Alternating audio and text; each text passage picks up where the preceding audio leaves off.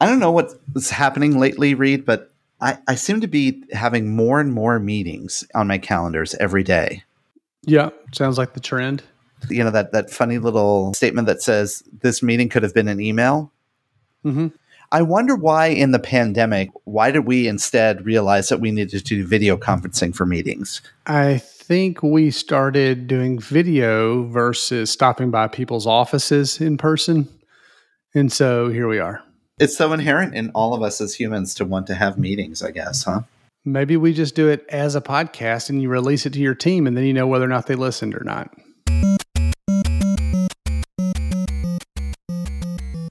Welcome to Touchpoint, a podcast dedicated to discussions on digital marketing and patient engagement strategies for hospitals, health systems, and physician practices.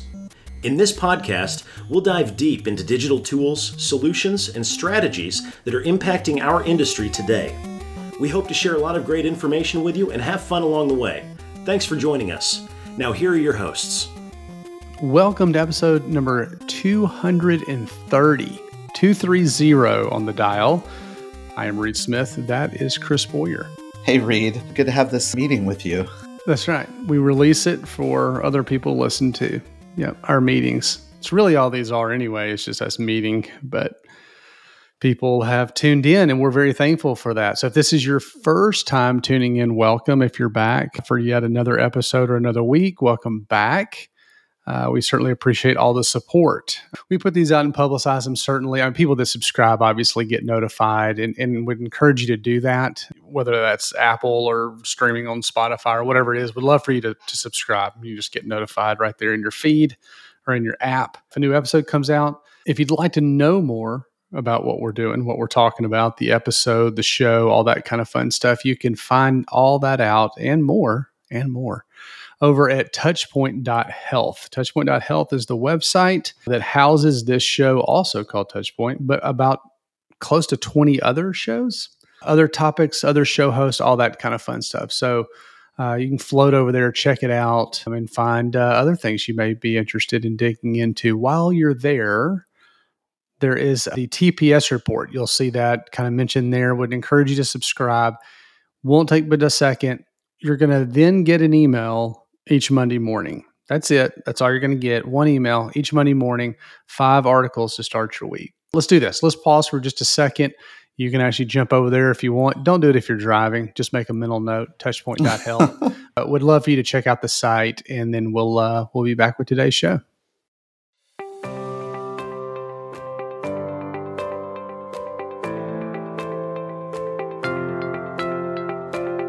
Chris, in today's digital age, your online reputation, as we all know, is crucial. With customers relying on online reviews, your first impression is also compared directly with your competitors. Sure is. And Reed, consider this 86% of patients today read online reviews, and 73% demand that that healthcare provider has a minimum four star rating. Demand. They demand it. Yeah, they do. Well, to stand out, choose reputation to help amplify your brand and to build trust. Be the provider of choice in your area, understand patient sentiment, get actionable insights, and even foster patient loyalty. And look, here's the easy way you could do that. All you need to do is go visit reputation.com slash touchpoint. That's reputation.com slash touchpoint, where you can download their healthcare online reputation management guide and build a reputation that performs for you.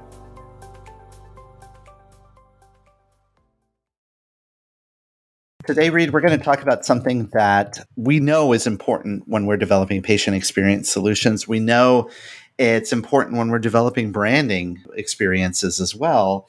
It's something that we as marketers think about all the time and are trying desperately to do and that is being personal or implementing personalization. Personalization is an interesting topic. It's actually come up several times for me uh, with clients with work here as of late, as people have looked at automation and different pieces of technology, I guess, or kind of what do we need to be doing to engage. And uh, the first article we're actually going to talk about is from our friends over at Forbes.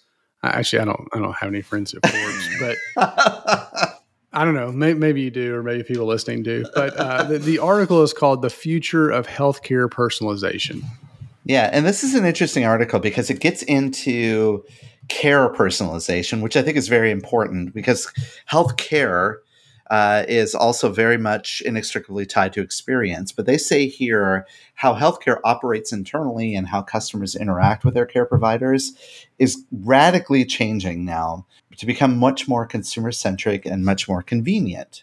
And at the heart of that is personalization. The article actually goes through what they call four pillars of the future of healthcare personalization. So we're going to jump in. Mm-hmm. The first one is uh, abundance of data or Ooh. data, depending on where you are in the country. So they talk about the fact that you know personalization efforts or any good personalization effort is really rooted in the idea of, of quality data. Right? And there is such an amount of data that's out there. Statistic they say here, over a lifetime, the article states, each person generates the equivalent of more than 300 million books of personal and health related data that could unlock valuable insights into their health and well being. 300 million books. How am I supposed to validate that? Might as well say, like, you know, it's the equivalent of 300 million watermelons. Well, it's just, I mean, just, we're just making up stuff now. You know, it's like, you know, one terabyte of information. It's like, well, how, okay, just but but i think the point is is certainly there's a lot that each person generates that w- that could make you know your efforts toward them very hyper personalized right is is mm-hmm. kind of the point uh, and so they talk about as more devices and data become uh, available and accessible, the abundance of data will continue to grow. So we think about like wearables, apps, digital devices, etc. That's where a lot of the production of this is. It doesn't mean that you know you're actually like you know on the keyboard stroking keys and actually creating information. It's just everything we have now is connected. You know, the Internet of Things, if you will. A lot of that growth of data is now inextricably linked to the growth of telehealth, of course. Mm. No big surprise there which leads kind of to the second of their four pillars, which is connected tools and data. Because collecting data is just the first step. The key to true personalization, they indicate, is to align the data and then communicate it, contextualize it. This should be um, I guess, well known or, or, realized by everybody, but that healthcare isn't a one size fits all approach. So just because you and I, Chris, may struggle with the same condition, illness, disease, you know, whatever it may be, uh, you know, it, it, could potentially and most and probably does manifest itself uh, very different based on who you are, where you live, all of that data and consolidating and analyzing and contextualizing and critical to personalization, but that becomes a big challenge. That's why we talk a lot about AI and machine learning in this capacity because they could help source, so, you know, cull through all of that that data. They always leave these little bombs at the end of each one of these. This one says by connecting patient data from around the world, healthcare providers now have all the resources available to personalize care.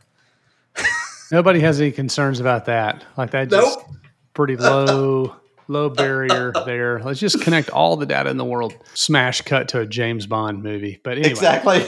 the third pillar, uh, widespread automation. So in an industry, they say based on a myriad of data uh, and continual research and scientific discoveries, one of the roadblocks to healthcare personalization is humans themselves. It's actually often they say too difficult for humans to stay up to date on data and treatment options. It's too time consuming. I, you know, we've heard Dr. V and other friends of the show talk about the fact of trying to read like, you know, medical literature, you know, like you do, you can't like you can't read it all. Like you can't keep up in that mm-hmm. way like mm-hmm. you used to maybe be able to. So in the future, we should be able to automate and sort through that information faster to create personalized recommendations. Imagine if we have a computer assisted aid to be able to help us make sense and contextualize all of that so that we know when we're engaging with a, a patient that we can now start to engage with them in a much more personalized way. I've been watching some of the Marvel movies, and Iron Man has the system Jarvis, right? AI assisted technology, I guess, to help make make sense of everything that's happening around him. We need one of those. We need a Jarvis by our side, so to speak. That's exactly what I was thinking. The fourth pillar is proactive treatment. Okay, so now we have the data. lots of data, abundance of it. We have the tools that are connected all together. We have the automation. Now that leads to the fourth point of proactive treatment.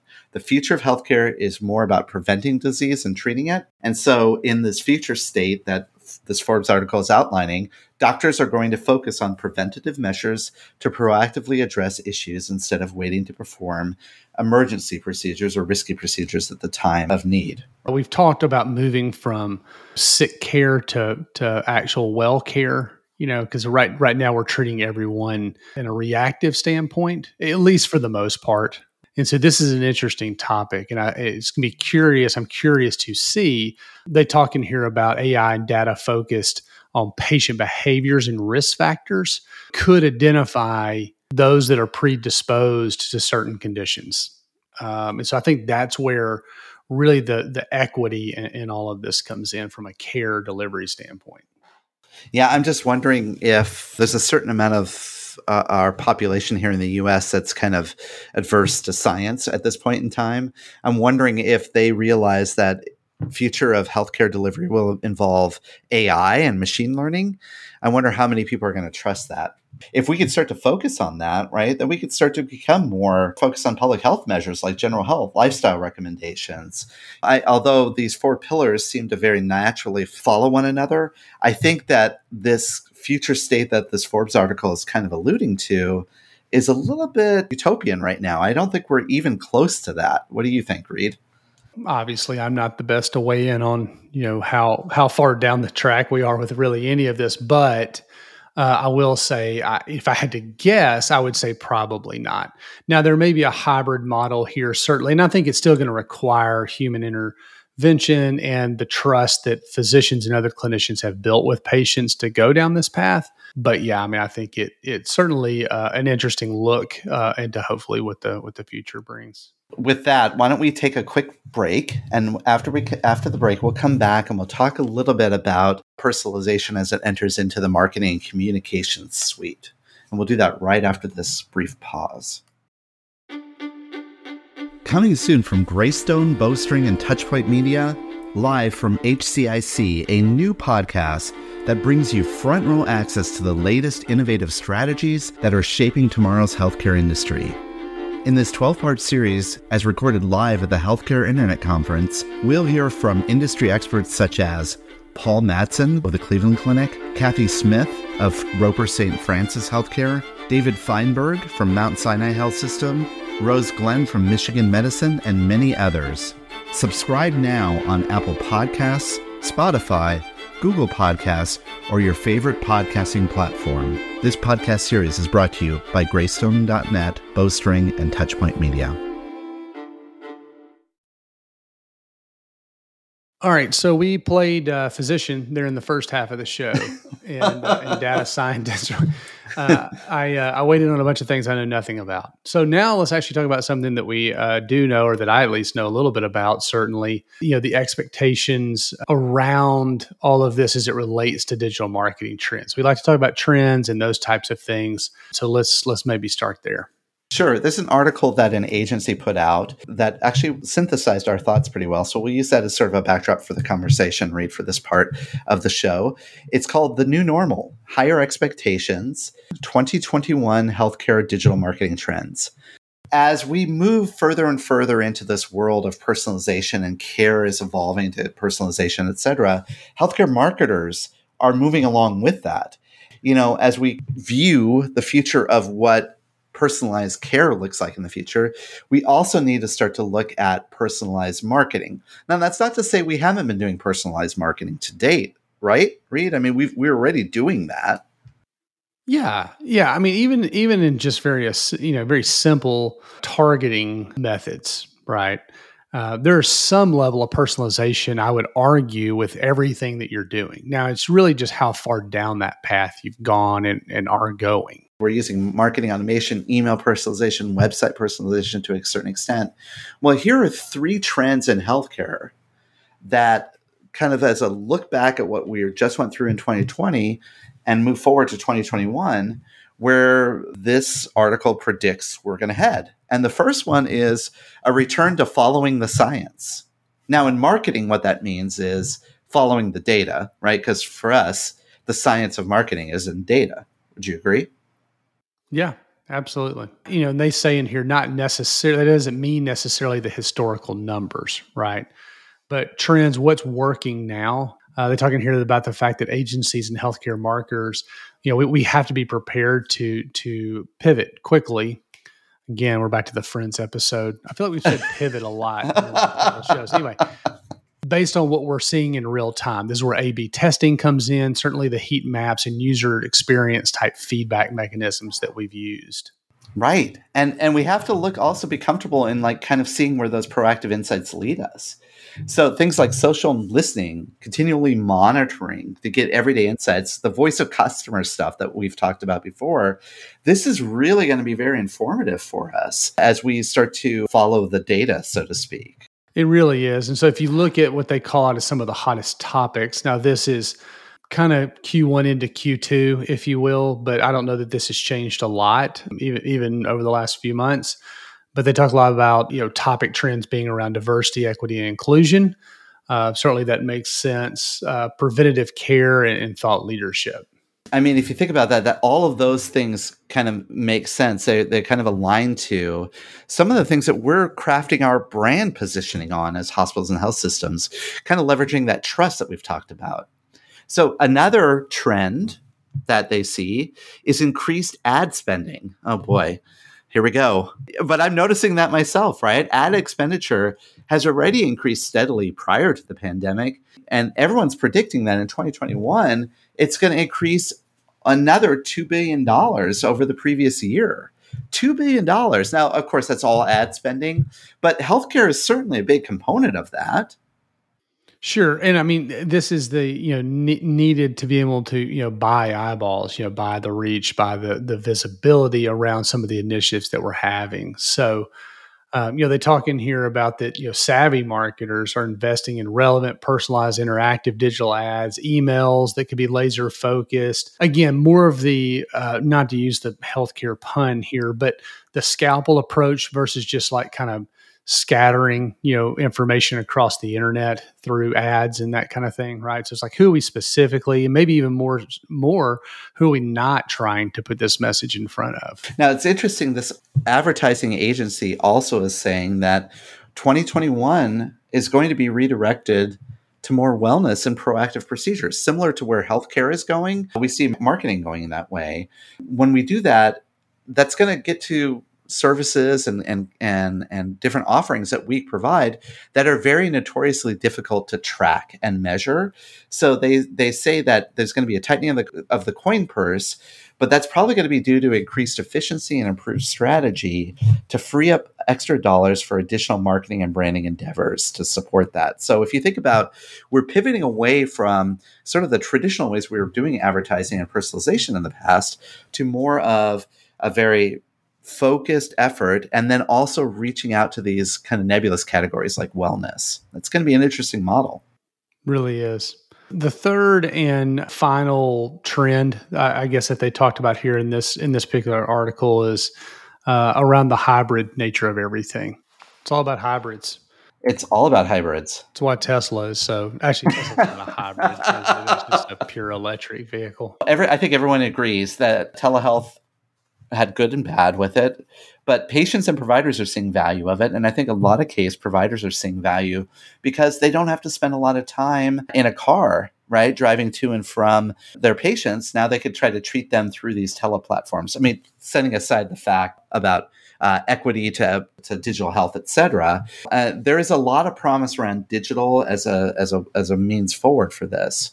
You know, much like everything else, I mean, I think we won't see the I, again, I'm making some assumptions here, but we're not going to see, and they talk about it here, not going to see the the conference circuit go back to what it was, you know, specifically where it was only in person, right? I think you're going to have people certainly that want to do that, and there's a advantage to doing that, which I think everybody could advocate for. But there's also the ability to participate in this education, if you will, saving time, money, travel expenses, you know, the, really because if you think about it, in, in most cases, when we have paused spending in, in hospitals historically, it's really been, and I'm talking about pre COVID and, and all that kind of stuff it's really been that's the first place everybody goes, you know, because they can save a lot of expense relative to the track, you know, the the plane, the hotel, the Uber, the out to eats, you know, that that kind of thing. We're going to see that also happen with in-person events that you may have, you know, where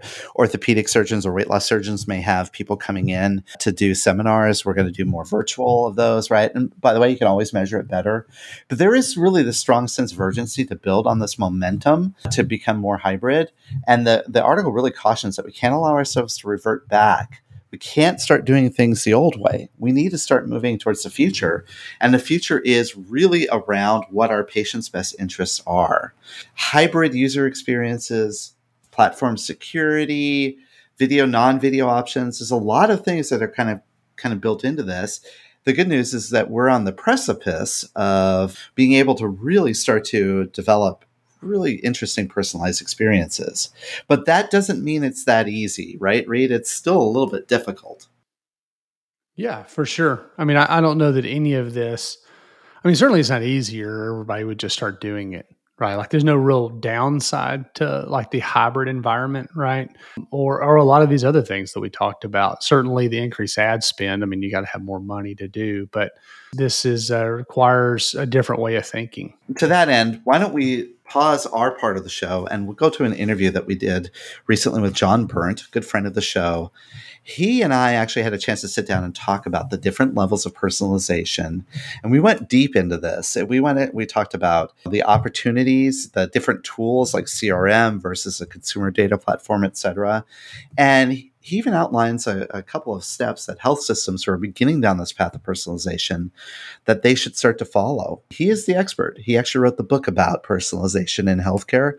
And so it's an interesting interview, which we'll listen to right after this break.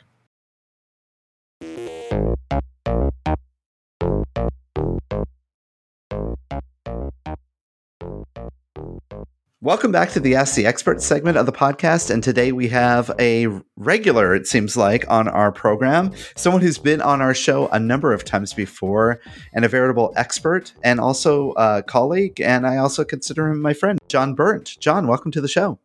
Great to be here, Chris. Thanks for having me.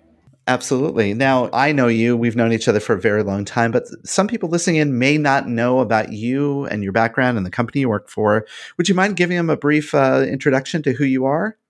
Sure. I'm the CEO of a company called TBG, uh, the Berndt Group. It's a national customer experience agency mainly focused on healthcare, although we do some other work in some other sectors. And that company is actually uh, celebrating its 30th year in digital this year mm. um, which is also my 30th year in digital. And I run that company, and I also am co founder of the Consortium of Personalization Professionals, which is a great industry group that works on advancing personalization practice. And I am also uh, author of a book called Personalization Mechanics. You can get on Amazon, which is about, roughly speaking, the, the digital operations implications of adopting personalization.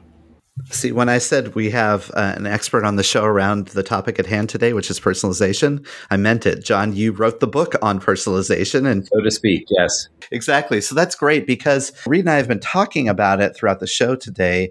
And the the topic of personalization is, is somewhat has a mystique around it, I should say. When when you say it, people may mean different things, and it may can express itself in different ways. So I'm, I love to. I'm looking forward to kind of jumping into that today with you.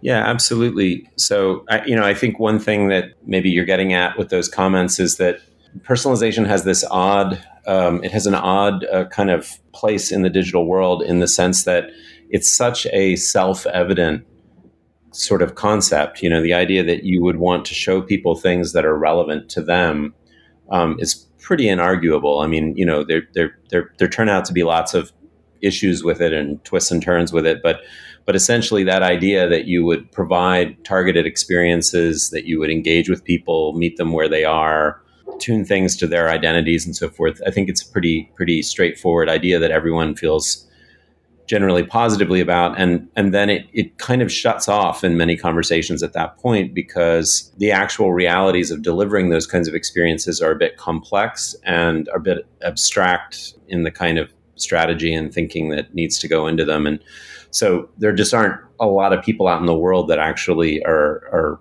up to doing that work. And so there's a big divide between the self evidence of the concept of personalization and the reality on the ground of people trying to implement it and also trying to even figure out what they what they really should do in their exactly. in their particular circumstance. Yeah. Well, let's start first with uh, kind of the expectation of our typical healthcare consumer. I don't know if there's a typical healthcare consumer. Yeah. From your experience, when we think about consumerism in healthcare, there's a certain level of personalization that is expected by that consumer, but there are others that are seen to be a little bit creepy, you know, might go a little bit sure. too far. So I'd love to get your perspective on that.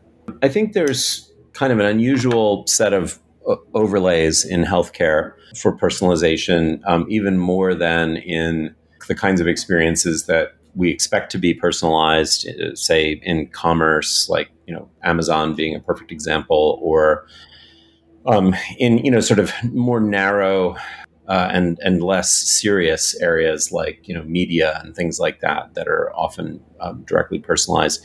I think in healthcare there, there's really very different expectations between uh, sort of retail consumer healthcare, especially once people have engaged, you know, in some way um, with trying to become a patient or with trying to set up an appointment. If you're doing that through a minute clinic or through a, ambulatory care uh, center or a lot of other more transactional direct healthcare outlets, I think there's a growing expectation that there will be personalized information coming back to you, whether it's through the website or email or texts um, or all of the above. I think it gets a little more complicated when you're in the health system space because there are so many different audiences at play and doing so many different types of things. All those use cases do create some complexity for personalization. And also because I think just culturally, what people expect from their health systems is a little bit more restrained, I would say, than what they expect from patient first or something like that. So uh, there, there are some cultural perception factors you have to take into consideration. You mentioned the creepiness. I think one thing that people often really get wrong in healthcare personalization is they come up with a strategy and they try to implement it in a very um, consistent, symmetrical way across lots of different service lines, conditions, treatments, um, other things. And you know, sometimes a strategy that is completely acceptable in relation to personalization with, say, sports medicine or um, something like marketing a general practitioner or pediatrician or something is a really bad strategy to employ if you're talking about cancer or um, you know neuro- serious neurological disorders or something like that because of the level of sensitivity of the consumers who are dealing with you know very very heavy problems and um, it can seem very very tone deaf to them if they interact with you your site a couple times and then start immediately becoming overly aware that the site knows exactly what they're looking for. Right. and that that's the creepiness that you mentioned. So i think there's a lot of thinking that has to go into how these things are applied in a way that qualitatively maps to uh, different areas of healthcare and the norms around interactions with them and, and not just sort of a one size fits all approach I mean, when we talk about personalization in healthcare, I mean, it's it's really centered around the empathy around user-centered design, understanding where that that individual person is in their own particular journey and being sensitive to that. Some of the ways that you were describing, you know, the levels of personalization too, it got me thinking, John, that there are certain things that people will expect to be personalized depending on where they are. If they come to your just general hospital website, having that awareness around that that website is starting to track you and personalize to you very specifically, that can very quickly hasten that kind of distrust with that channel, right? The website channel. But if you log into, let's say, a patient portal or a cancer app, yeah that's something a little bit different because there is that perception of like you're behind a firewall or something. Is is that a fair way to kind of start to think about? Yeah, this? I mean, I think I think there's a. I, I wrote something about five years ago where I compared personalization to the uh, the, the, concept of the uncanny valley in uh, robotics. There's uncanny valley is like the idea that if you simulate a human being like in a robot, the more human it seems, it gets creepier and creepier. And then at a certain point, if it's perfectly human, it gets a lot less creepy. Um, and somebody else had the same idea, and there were actually two essays published in the same year that use this metaphor. But I think it's a good metaphor, which is that, that there's there's a point at which people feel they've given permission to personalize, and up to that point, personalization has to be low key, and it has to be done in a way where it supports whatever the, the, the goals are but it doesn't it doesn't seem to be infringing on the person's private space. And i think in healthcare the overall calibration is like a little higher towards the sensitivity. People do get very confused about the um, whole issue of phi and hipaa protected data like you know for instance anonymous web interactions are not hipaa protected data by any means. And um, they're expressions of interest and they're covered in HIPAA law in a totally different way. But it, it can be like a little too much if somebody realizes, like, hey, this website knows a ton about the fact that I'm interested in this specific embarrassing physical complaint. Plus, another person may come and use the same computer in the same household. And, you know, at that point, you really would be share- oversharing too much data to, to another family member or something. So you have to be really careful about stuff like that. But I think you can still accomplish the goals.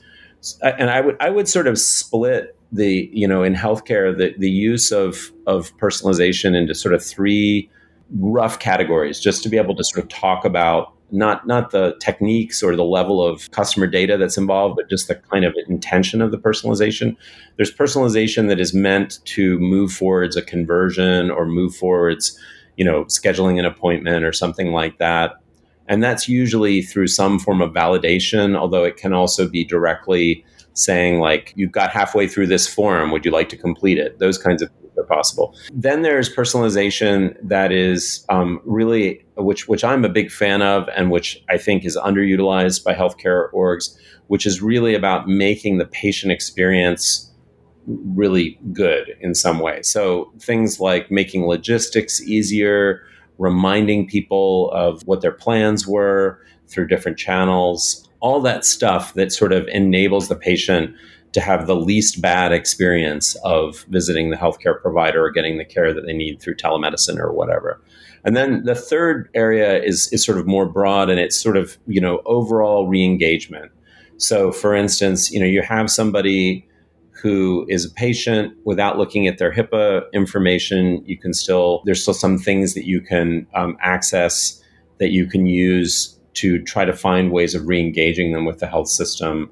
That can also be done very sensitively, but there's tremendous potential for uptake because there's a lot of systems that have patients that you know only use them for one thing. They only use them for specialists, you know, in a particular area.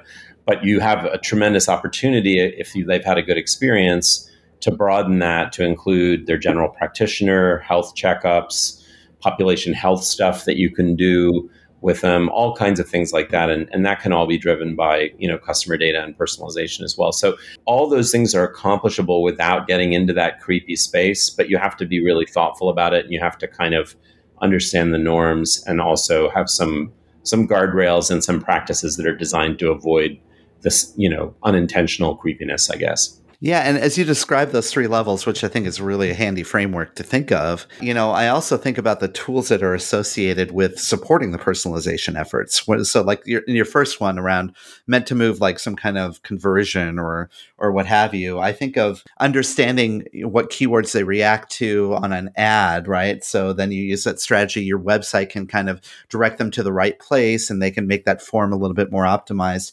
That's kind of a more a high level type of technology to support that. But when you start to go down the other ones around making experience look good and then overall re engagement, it suddenly becomes much more complicated and more and more people get involved in the personalization effort and more and more systems too, right?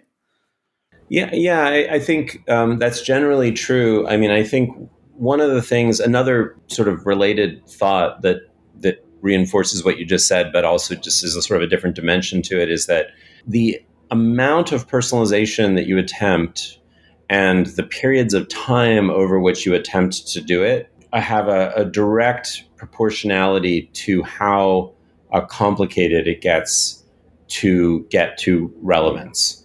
And so the reason is that if you're just doing some small, straightforward thing like using you know GeoIP detection to find out where the user is and showing them the convenient locations for a, particular service line. This is something we do on almost all the the sites that we develop. Mm-hmm. Um, you know that that's have it be straightforward and generally get the right thing in front of the right person and get a lot of benefit from it, a lot of loft to conversion and so forth.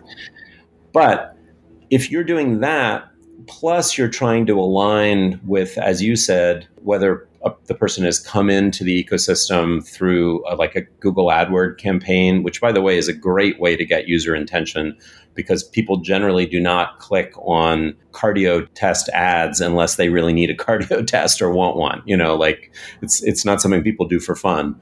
So, you know, it's a great way to get cut right to user intention and right to qualification and so forth. If people are doing that and then you, you're also you know doing the GeoIP stuff and then you're also doing some other stuff based around what they look at on the site you start to get into a situation where figuring out what the right thing to automatically surface to them through personalization should be gets a lot harder. And people get in this situation where their experimentation with personalization starts to conflict and sort of cancel itself out or pre- present combinations of things that don't make sense to the user that are sometimes hard to detect because it's you know it's a big job to simulate all the possible user states and see all the different ways your site could be presenting.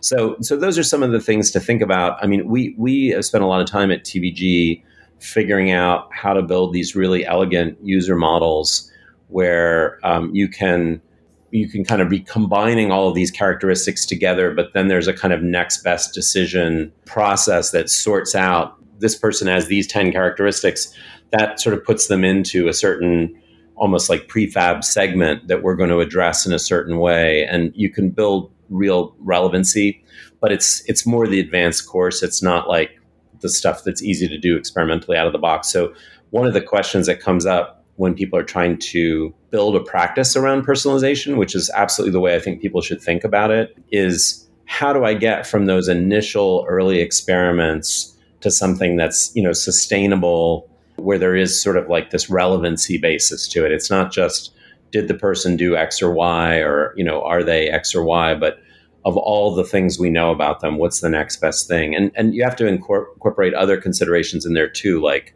how long has it been since we got this data? You know, somebody had a sports medicine injury two years ago. It's probably not relevant to today. So you have to be able to let go of that data, and that might be an automated process that needs to be in place.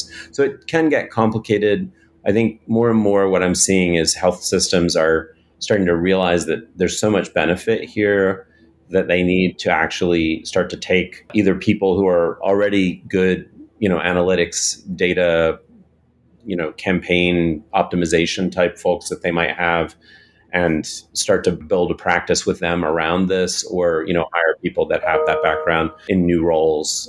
It's definitely a, a, a thing that takes care and feeding and uh, somebody who's willing to learn from other people who've done this before and so forth.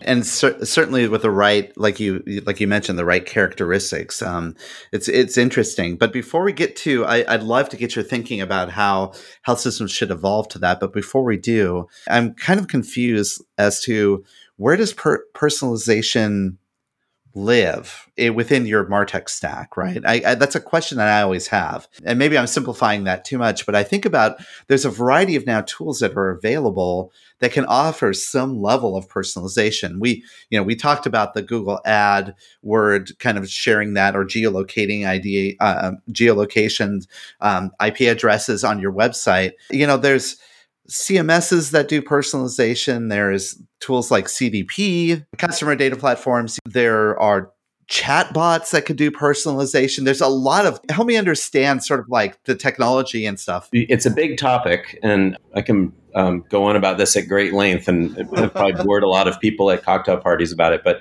but but essentially, um, I, I, would say w- one way of thinking of it is that there are systems that are more there, there, so there, there's a proliferation of platforms i would say there's a limited number that are actually good and by actually good i mean can be really used in a sustained way for a long period of time at, at all. And even those are a little bit limited when you start to build a practice around them because one of the things that has held this category of platform back is that there are just not enough people actively doing enough work in these platforms. The people who are actually doing real have real personalization practices are it's a growing number, but it's it's still like a relatively 10 years in, it's still a, a, relatively novel thing for people to have a developed practice.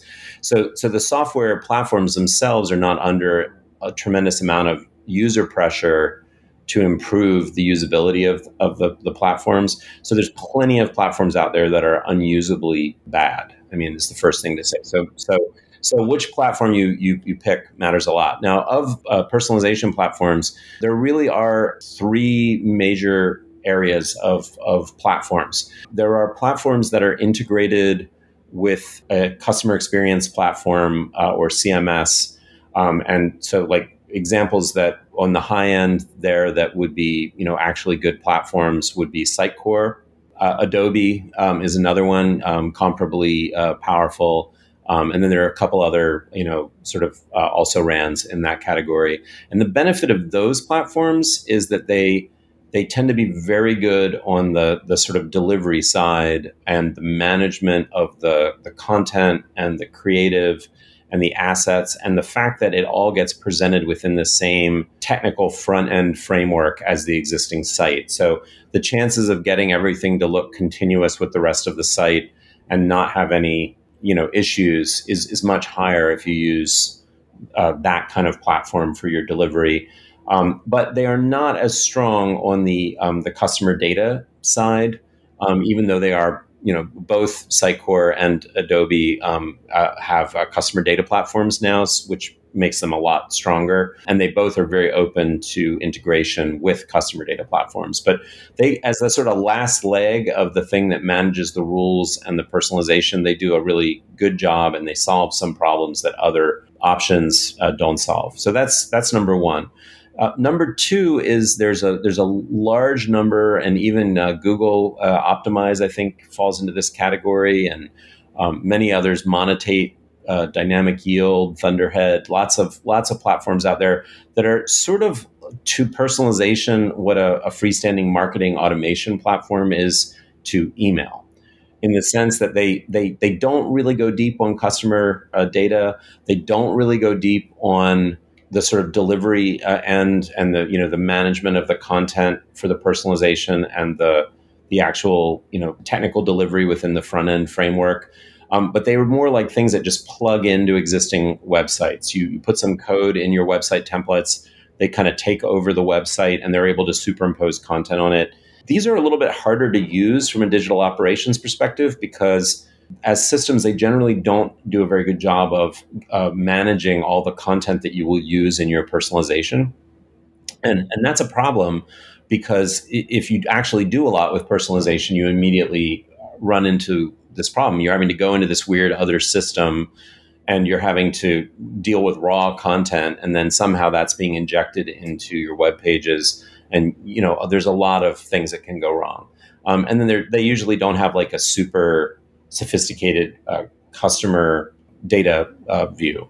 Then there's CDPs, customer data platforms, which are you know sort of like customer CRM on on steroids or something. And the main thing that CDPs do to you do for you is they they allow you to reconcile many different views of the customer that come in across many different channels. So the famous thing that CDPs do is they allow you to figure out that somebody on mobile is the same person on desktop and many other related things. And a lot of CDPs now have some kind of delivery rules engine. And so they're almost like the flip side of the Adobe Sitecore CMS customer experience platform in the sense that they're heavily weighted towards customer data, but they do some delivery. And so they usually have some sort of framework that you can plug, a programmer can plug into to get at personalized content. And they have some ability to manage rules. And sometimes it's even more sophisticated than like, uh, like a, a Sitecore or a uh, Adobe would be. So to answer, this is a long-winded answer to your question, but I think you know the best case is that you have a really strong CDP and a really strong customer experience platform, and you are integrating them together. And so you're getting the benefit of being able to manage the content centrally, whether it's default content or personalized content within templates that are perfect and don't need any special programmer help or anything. And then on the other side, you've got like a really robust view of customer data, and you're able to combine those things and get to the best personalization, decisioning, and so forth. And and kind of leaving out that whole middle category of like the optimizer products that plug in because they're just they're just kind of lightweight and they don't really they just don't really address all the things that you need to do this well. Many people listening in probably are not at the level where they're thinking that sophisticatedly about personalization. Yeah. So, you know, I know that that's it's a road to get there, right? It, it you sure. mentioned it, right? Not many there's not much discipline going on in the healthcare space. For those people that are thinking about this and want to go start going down that path of personalization, what do you as the expert in this space, what how would you guide them there? What what would they have to do? Well, I mean, I, I think like an inexpensive way to experiment with it and to see, you know, GeoIP effects and things like that, um, and to be able to get there relatively quickly is Google Optimize. It's not that expensive. It is one of those sort of mid-tier um, things that you can, you know, plug into the templates of your website or your landing pages and start experimenting with personalization rules and and and the like. Um, and it has the benefit of being part of the Google Suite, which is honestly where many organizations kind of look at a lot of their customer interaction data through Google Analytics or 360 or or Data Studio or whatever. So I, I don't think that's a bad starter area. I think having a good customer experience platform. I think if you're a health system, the cu- and and of any size, I think the customer experience platforms that you, you, that you should be considering are the ones that do have a personalization built into them, just because they're also the ones that are really secure. And I think in healthcare, you, you you absolutely need to be on a really secure customer experience platform, especially with all the phishing and ransomware attacks and things like that that have been happening.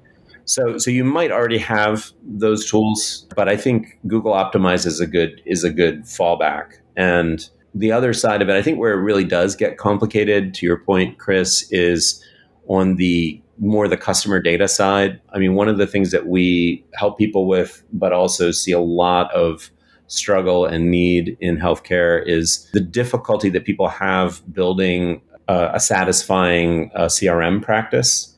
And you know, CDP is like a, a, customer data platforms are sort of a step beyond CRM. They're a little bit more abstract in the way that they view the the customers, um, and they have involve a lot more um, integrations usually. All of that, that world of like, we're really going to try to understand our customers. We're going to segment them in different ways. We're going to automate how we segment them and we're going to try to programmatically address them. I think that's that's really the, the, the daunting area in some ways uh, for healthcare organizations. And it's partially a talent issue because there just are not that many people in the on the market that have those skills um, that can be readily hired to run those uh, those practices. But I think there's enormous value there, and if you're really going to get serious about personalization. It goes hand in hand with trying to get to a, a, better view of, of customer data. And it also, as you know, I mean, you're an expert in this too, but it, it really goes to all the other things that healthcare wants to do to transform itself to be more patient centric. Right. You know, that customer data piece is just essential to how you would you know do automated follow-ups and all the other things that you want to do to really be uh, like a consumer centric healthcare brand that's really helpful. So what I'm hearing is your consumer experience platform, i.e., where your website should become, your CRM practice and your CDP practice, all of those are critical as part of this journey, but um, working their way into it. I think that's that's really smart advice. Okay, so I would be remiss as we end this conversation today. There's a lot of talk around the demise of the, the third party cookies, right? And what that impact will have on personalization. What's your perspective on that? Um, I think it's a pretty big deal. I, I think there are going to be all kinds of emerging ways that people persist identity of users uh, beyond third party cookies you know, and and I think there will be like a, a sort of a transition that happens uh, with that. I'm generally a fan of privacy. I mean, it's rather ironic given what I do for a living. I, one of the things that I was most upset about in 2020, the pandemic year, was I I had a nice uh, speaking engagement to talk about digital privacy at South by Southwest Interactive that got canceled.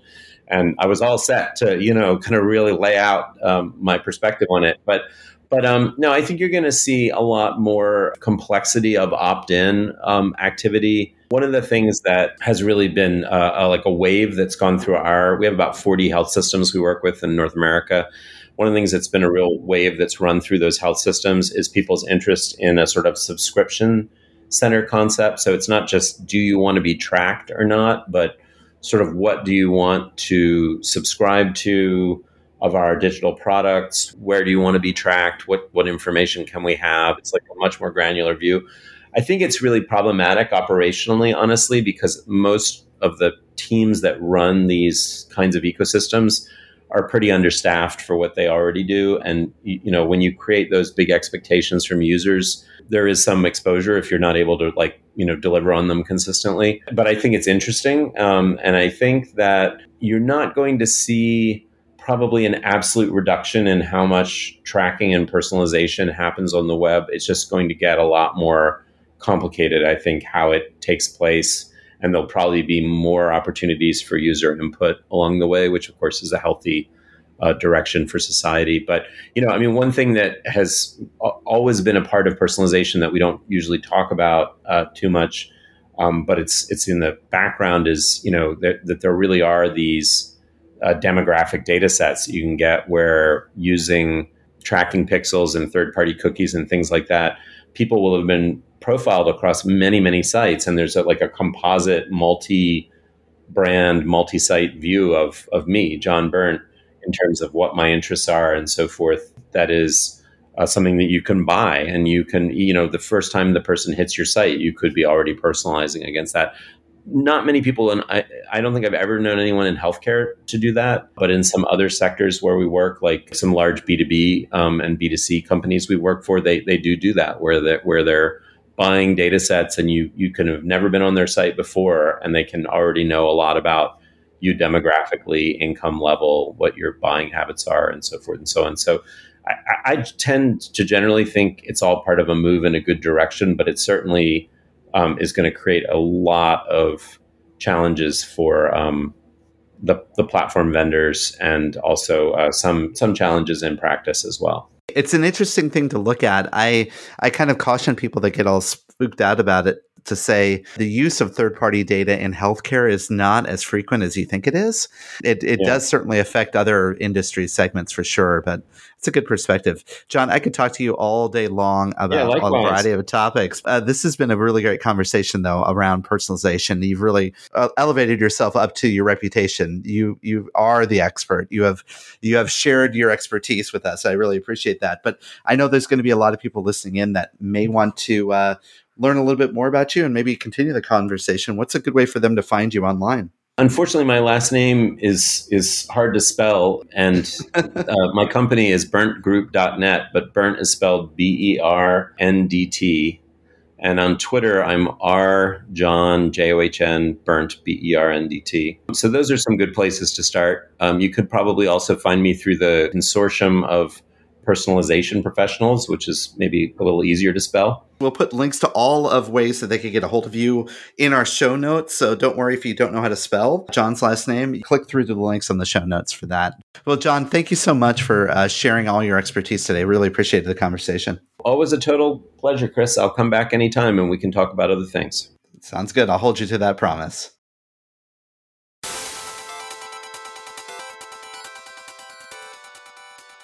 All right, special thanks to John for coming on the show again.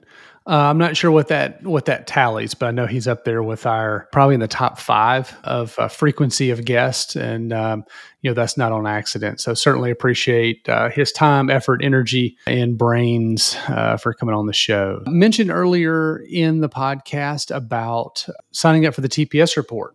Touchpoint.health is the website. You can do that over there In addition to those five articles that you'll get each Monday morning to start off your week, you'll notice down at the bottom, if you scroll to the bottom of that email, there's some quick little helpful links to all upcoming industry education. Uh, so be sure to check that out if you want to you know, register for a conference. Uh, several of them are hybrid, obviously, and uh, we encourage you to uh, click through and and uh, and get registered for the fall. Uh, what do you have for a recommendation today? Reed, I was one of those many individuals in the United States that succumbed, succumbed, succumbed. I don't know the right way to say that to Prime Day on Amazon. Mm. And you know what the number one thing that people purchased on Prime Day this year? I don't know. Robotic vacuums. And I was one of those people. Well, there you go. you know, it was a great deal. It was one of those where the price point is at a point where it was much, very much affordable. after doing my my reviews online and review and reading all the reviews and everything. Yeah. The best product pr- by price, the best value, is a, a, a vacuum robot by Eufy, E U F Y. I think that's how you pronounce their name. Nice. It's the RoboVac G30. It's a robotic vacuum with the smart dynamic navigation. It could be controlled by your Alexa device and an app if you wow. want to. It can go on carpets and hard floors. I love it. Never had a robotic vacuum before. We, of course, the first thing we did, we got it plugged in, charged up. We, of course, we had to start it.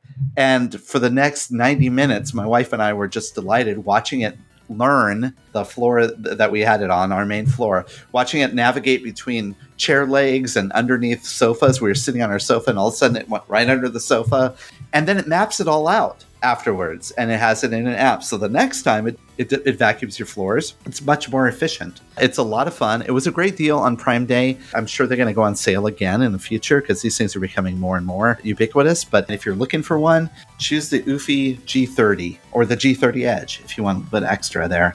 It's really, really powerful. So love it.